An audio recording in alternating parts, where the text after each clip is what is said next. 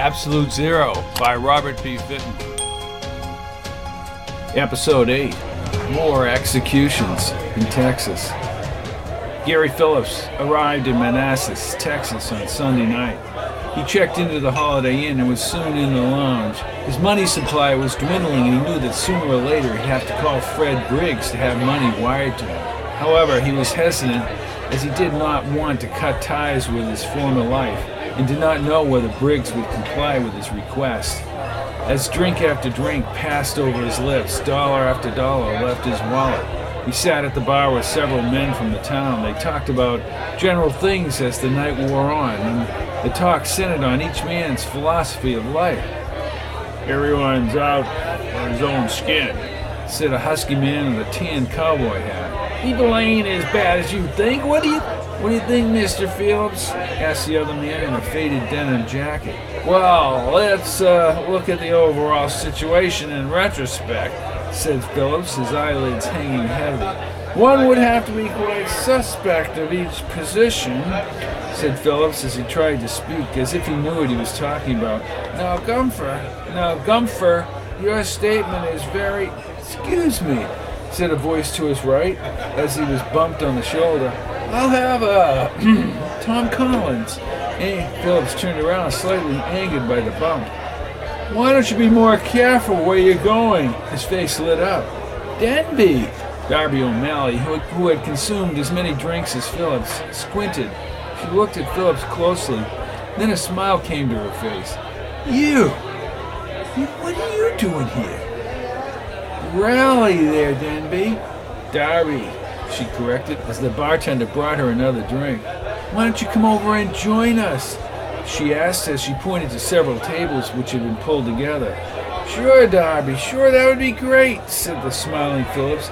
"If you gentlemen will excuse me," he said. "No problem there, Gip," they answered, and he made his way across the lounge with the young woman. She swayed back and forth, spilling some of her drink on the floor. "Come over here, fellas," she said to the men and women at the tables. "Fellas, I want you to meet a good friend of mine." "What's your name?" "Gary Phillips." The group resumed their discussion, and Phillips sat down next to Darby. "So, you've come for the rally?" she asked, as her eyes seemed to roll as she spoke. "Well, I wanted a change, something constructive. I felt this would be more or less constructive. A change," he said, as she half heard what he said. Yeah, good, a change, yeah, that's good." And then she smiled at him for no particular reason. "Why are you here covering Carey?" Phillips asked. "Huh?" she asked as she smiled again and drank the liquor in one gulp. "Carey, the baseball player. Carey, you're a reporter for that baseball thing, right?" he asked as he followed suit and then gulped his drink. "Oh, Brian, yeah, of course, he's really blown this one for me. They sent me all the way out to this godforsaken place, and now Crager announces that Carey's staying in Miami. Not coming." "Lot of nerve," she said as she looked into Phillips's eyes. "You're kind of cute." "What did you say?" "I said you're cute. Nothing wrong with that. You are. And a gentleman, picking up my papers back at the other place. You're a gentleman. You're more cute than you're a gentleman. Being a gentleman that I am, why don't I take you out in the town? What kind of girl do you think I am?" she said as she took him under the arm, and they both stood up. Only holding on to each other prevented them from falling to the floor, but as to steady themselves, left the bar and walked into the cool prairie night. Phillips opened one eye, and Darby opened one eye. Then they both opened the other eye. She looked at Phillips and furrowed her brow. Phillips held his temples. What the hell? They both said at the same time. Phillips's eyes darted back and forth as he tried to remember. Darby tightened her eyes as several times she attempted to speak, but couldn't get the words out. "The bar. We met back at the bar." "And went over to the table?" asked Phillips. "Did we leave?" asked Darby. "Damned if I know," replied Phillips. "We must have. I don't remember." She stopped and realized that she had slept in the same bed with him. "Did we, began Phillips. No, I don't think we did. We have our clothes on. Look, she said as she picked at the material. Look, I don't want you to think I go around picking up men like this, she said, gesturing with her hands. Damn, I know we didn't. I remember coming to the room. Yeah. That's right, I jumped on the bed, she said as she got up. That's the last damn thing I remember. You passed out and so did I, explained Phillips. Yeah, I don't usually drink like that. I mean, I drink, but not like that. With Carey canceling out, I just went out for a few drinks. I was kind of pissed off that he didn't show up. I had no idea I'd get loaded like that. Oh, God, she said as she looked in the mirror. I look like hell. Where are we? At the Holiday Inn, right? Room 570. Look, Darby, said Phillips as he got up and walked over to the mirror. I can drive you to your room. Oh, you're going to drive me to my room. What are you going to do? Drive your car up to the 6th floor? Hey, I'm sorry for this. Can I take you to lunch? It's almost 1 o'clock. Sure, I've got to go upstairs and wash up, and then I've got to fly to Chicago tonight. Why do you suppose Carey canceled out? Asked Phillips. That's what I hope to find out. The tropics in their season ends in Chicago this weekend. Just doesn't make sense to me. I know the guy. He's never bailed out of anything in his life. Well, let me go upstairs. You probably want to change and shower, too. I'll call you when I'm ready. Okay, Denby, smiled Phillips. What's your name? She replied as she opened the door and went upstairs. And Phillips called out, You know my name. Phillips undressed and was preparing to shower as the telephone rang. He heard Darby's voice and he thought she was canceling lunch. No, we're going to lunch, she said. I just checked my messages. Carey is coming to Texas. He's arriving late this afternoon at some panel discussion over at the local high school. See, he didn't let you down after all, said Phillips. No, you want to meet him, don't you? He's just a regular guy, Carey. I'll introduce you at the rally, she said. All right, why not? That would be great. Good, I'll be down in about 20 minutes, she said as she hung up the phone.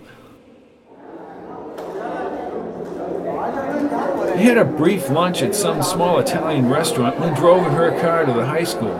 The surrounding bleachers had been lowered and the chairs set up on the floor.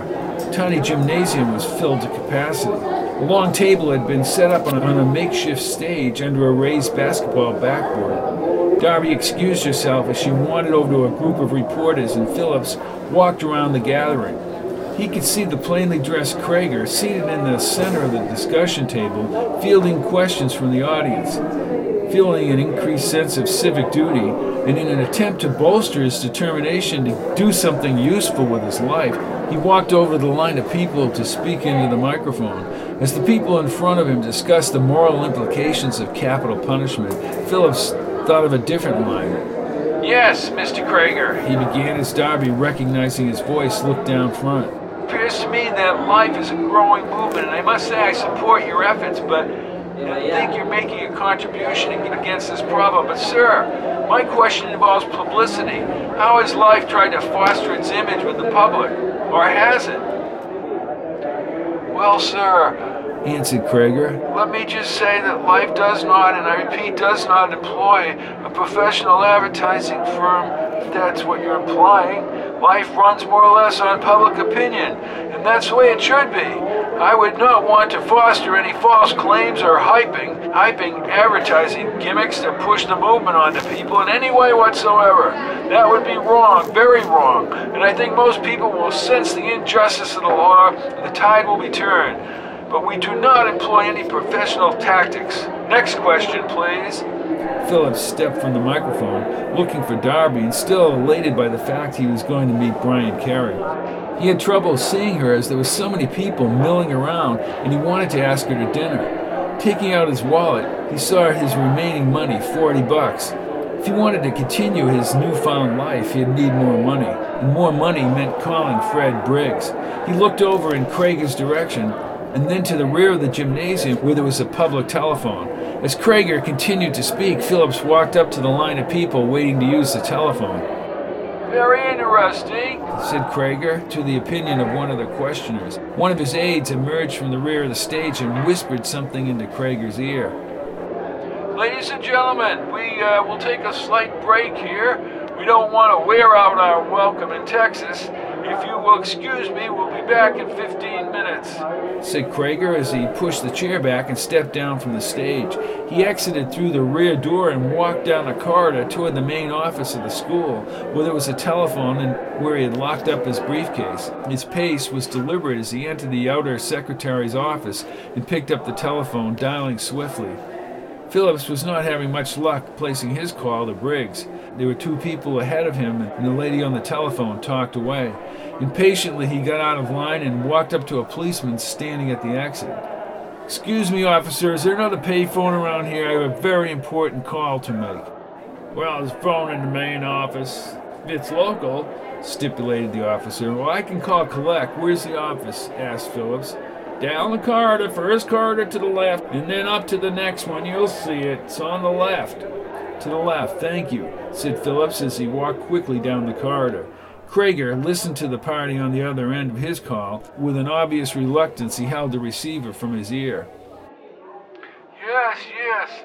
It's in the itinerary. It's locked inside the principal's office. All right, I'll get it. 1 minute, please, said Crager as he walked down the hallway and went into the rear offices. He pushed the button on the principal's telephone and opened a safe on the wall with the combination that had been given to him. He unlocked his own briefcase and pulled out some papers. "I'm looking now, Jay. There is no problem. Give me some credit, will you?" Phillips entered the outer offices and looked around for a telephone. Didn't take him long to notice the receiver lying on the Formica counter. Curiously, he picked it up as he heard the distinctive voice of Max Crager.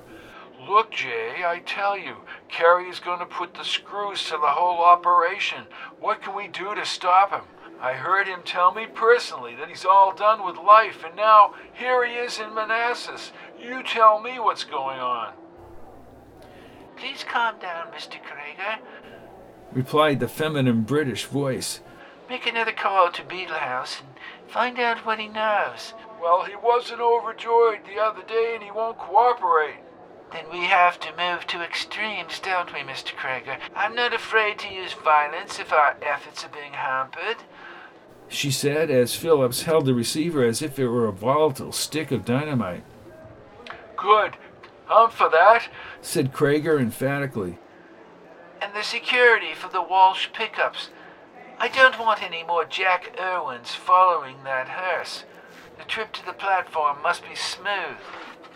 "Well, no, they have new patrols of local police for the first 12 miles. We've added 2 additional motorcycles for our own men, and this part is important. We'll be putting the body in a pickup truck, and the empty hearse will leave in the opposite direction. It will be most effective." Good. Now we have to convince Beetlehouse that this thing is really big. I don't think he understands that. And Beetlehouse is the key to getting Carey out of Texas tonight. I think it's time we tell him the government is heavily involved in this. Crager at this time was now placing a call to George Beetlehouse in Fort Lauderdale, Florida. "What the hell do you want, Crager?" "What is Brian Carey doing in Manassas?" demanded Crager. "Tell me everything you have on Carey." No, I won't." "Apparently, Mr. Beetlehouse, you don't value your own job. We can have you removed." "You're a bluffer, Crager." "This is a government operation coordinated by the Central Intelligence Agency. There are big implications internationally if Carey aids in the proliferation of this life movement. The agency will go to violent extremes. You know what I mean, Beetlehouse?" "Sure they will, Crager. You can take your life movement with your story about the CIA and stick it. You'll regret you said that," said Crager as the line was dead. He hung up and tried to gather his thoughts before calling Jay. That was enough for Phillips as he precariously set down the receiver and tiptoed from the office. His stomach was churning with fear as he felt cold all over his body and sprinted down the corridor and back to the gymnasium. Skidding to a stop, he exited and hurried to find Darby. She'd know what to do, he thought, as the dreadful consequences of such an envisioned conspiracy began to make him tremble openly.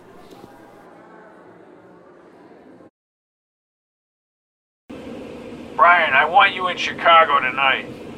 "Oh, George, let's not get started with this thing again. I told you I'm speaking tomorrow," Crager may be threatening your life. George, do you?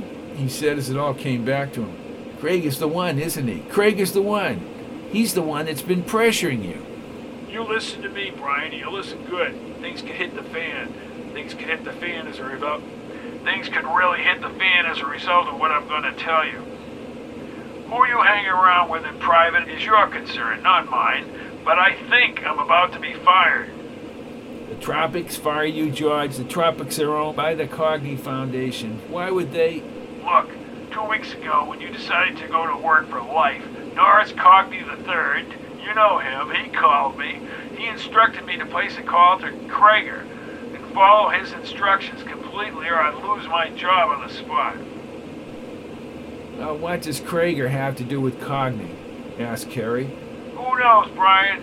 All I know is something awful big is going on here. Crager just told me the CIA is involved in this, and they'll use violence against either of us if you don't get your ass out of Texas.